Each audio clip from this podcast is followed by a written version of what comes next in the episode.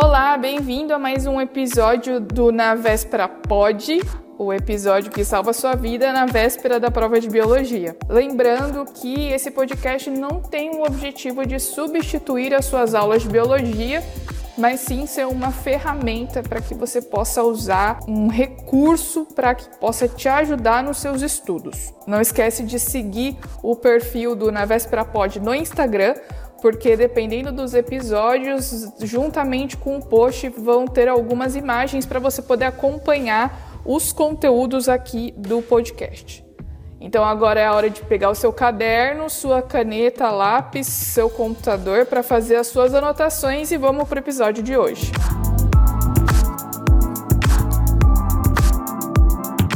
O tema do episódio de hoje é relativamente bem, bem básico e normalmente a galera que está aí no primeiro ano do ensino médio estuda bem no início do ano, que é a respeito da teoria celular. Na primeira parte eu vou falar então da teoria celular, que é relativamente bem simples, e depois eu vou falar sobre as características dos seres vivos, ou seja, para que eu determine que um ser vivo ou que um ser, um indivíduo, é considerado vivo ou não, ele tem que ter essas características que a gente vai conversar depois. Mas vamos primeiro então falar a respeito da teoria celular. Ela afirma que as células são as unidades formadoras, são as unidades funcionais dos seres vivos. E todo ser vivo tem que ter pelo menos uma célula. Esse ser vivo, ele tem que vir de um outro ser vivo, não tem como ele brotar. Tá bom? Inclusive, isso aí é até chamado de biogênese, né? O Pasteur é super famoso, que é um cientista lá do século XIX. Ele afirmava ou ele fez testes que mostraram que um ser vivo só pode vir de outro ser vivo. Agora, quais são as ideias ou pensadores principais que tem a ver com essa teoria celular. O mais famoso deles é o Robert Hooke, porque foi ele que determinou, ou foi ele que observou a primeira vez que existem essas unidades. O que, que ele fez? Ele tinha um microscópio bem uh, rudimentar e aí ele pegou a cortiça, sabe, a casca da árvore, pegou essa casca da árvore e observou o microscópio observou no microscópio que essa casca da árvore tinha uma série de espaços vazios, que é delimitados por uma estrutura que parecia uma parede, era uma membraninha que separava esses espaços vazios. Esses espaços vazios ele chamou de cela, né? Que em latim significa então pequeno compartimento. E aí vem desse nome a palavra célula. Então foi o Robert Hooke que observou, e isso é muito clássico, aparece em todos os livros, que foi ele que observou então esses espaços e deu o nome de célula. Lógico que era Uh, ali no século 17, 1665, então não existia ainda muito conhecimento sobre as partes das células, sobre as diferentes tipos de células, né, que a gente sabe que tem célula procariótica, eucariótica, etc que tem parede, que tem membrana, eles não sabiam nada disso. Então, ele só falou então que os seres vivos tinham é, essa unidade menor. Até porque o Robert Hooke ele observou uma célula morta, né? A gente sabe que esses espaços existiam e eram espaços que eram ocupados por célula. Essa casca de árvore é uma camada, ou são várias camadas de células mortas, é por isso que tinha um espaço ali. Só que depois dessa descoberta, é lógico que foi tendo desenvolvimento de tecnologia, a ciência foi crescendo, mais conhecimento. E aí tem dois caras, o Matthias Schleiden, no século XIX, e o Theodor Schwann, também no século XIX. Olha só que interessante, eles propuseram de forma independente é, a mesma teoria de que, após vários estudos, eles chegaram à conclusão de que todos os seres vivos são formados por células.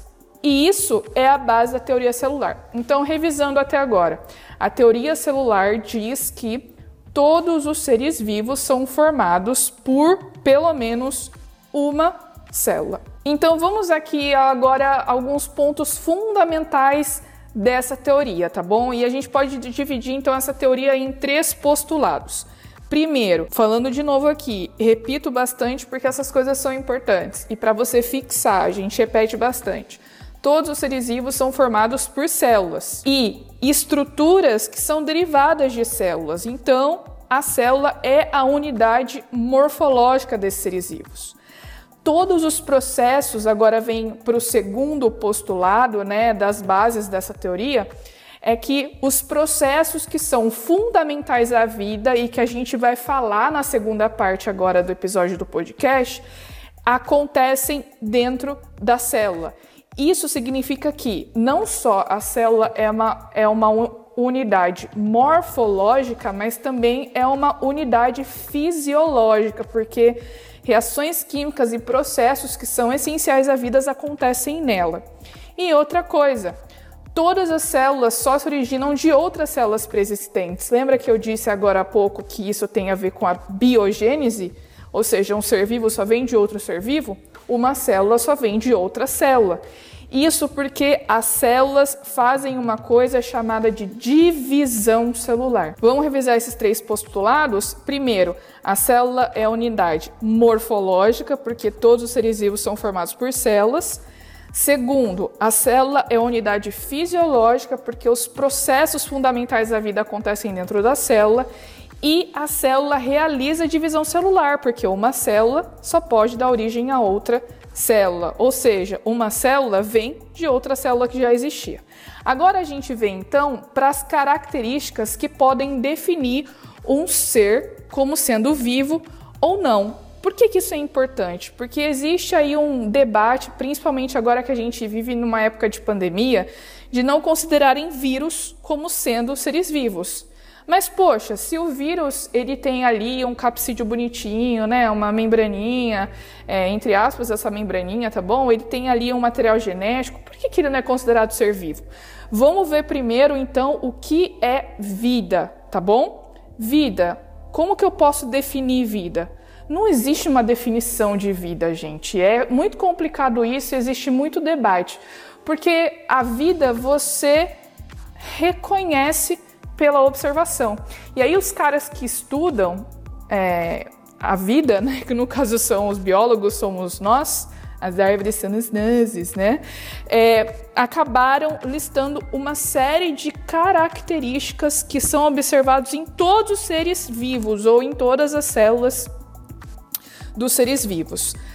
A primeira é a teoria celular todos os seres vivos são formados por células. Você já deve estar cansado porque eu repeti isso tanto, mas é para você ver que isso é importante.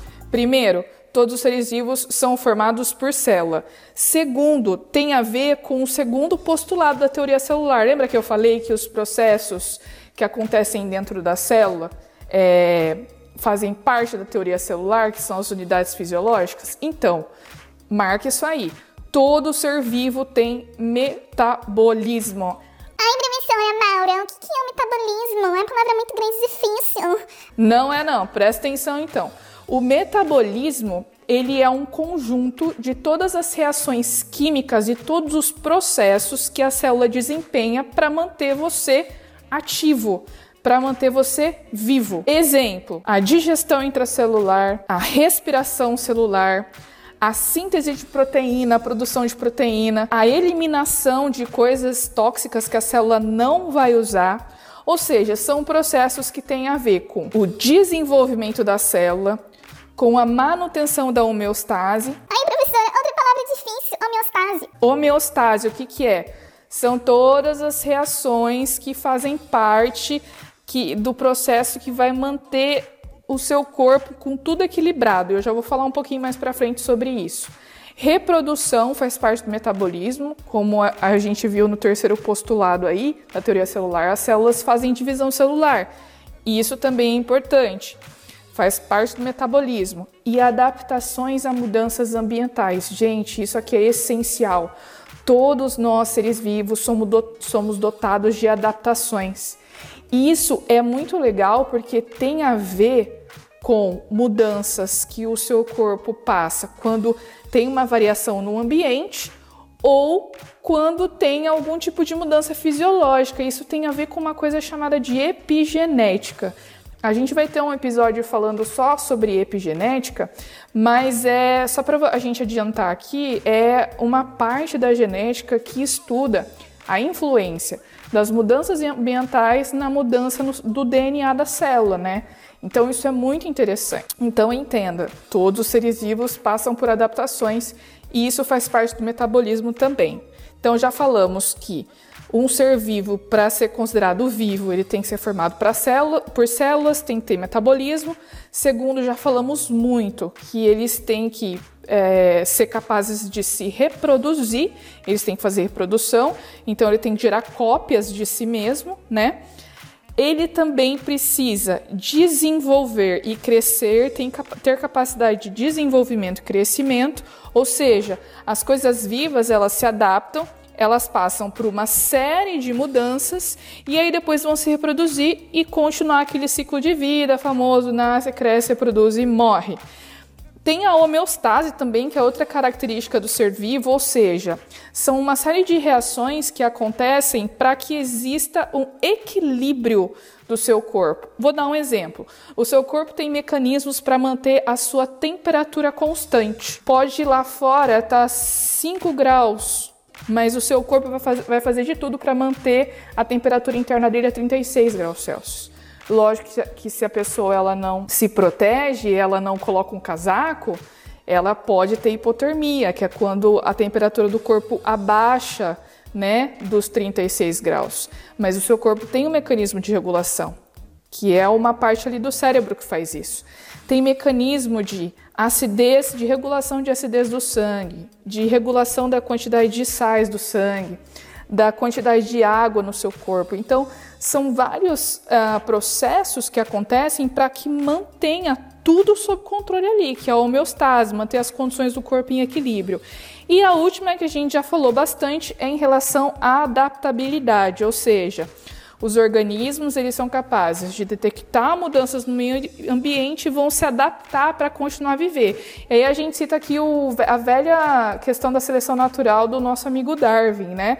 Se um ser vivo não consegue se adaptar, ele é eliminado. Só aqueles mais aptos eles vão conseguir se reproduzir. Vamos fechar então a aula revisando as características dos seres vivos. Primeiro, formado por células. Segundo, tem metabolismo. Terceiro, consegue se reproduzir. Quarto, ele tem capacidade de desenvolvimento e crescimento, os processos de homeostase e adaptabilidade, um ser vivo consegue se adaptar. Agora tem aquela questão que eu falei: por que, que muita gente não considera vírus como ser vivo? Por quê? Ser vivo, ele tem uma estrutura que não pode ser considerada como uma célula porque tem várias coisas ali faltando, né? Ele, ele só tem um tipo de material genético, ou é DNA ou é RNA, e ele não consegue se reproduzir sozinho. O vírus, ele não tem metabolismo próprio. O vírus não tem homeostase.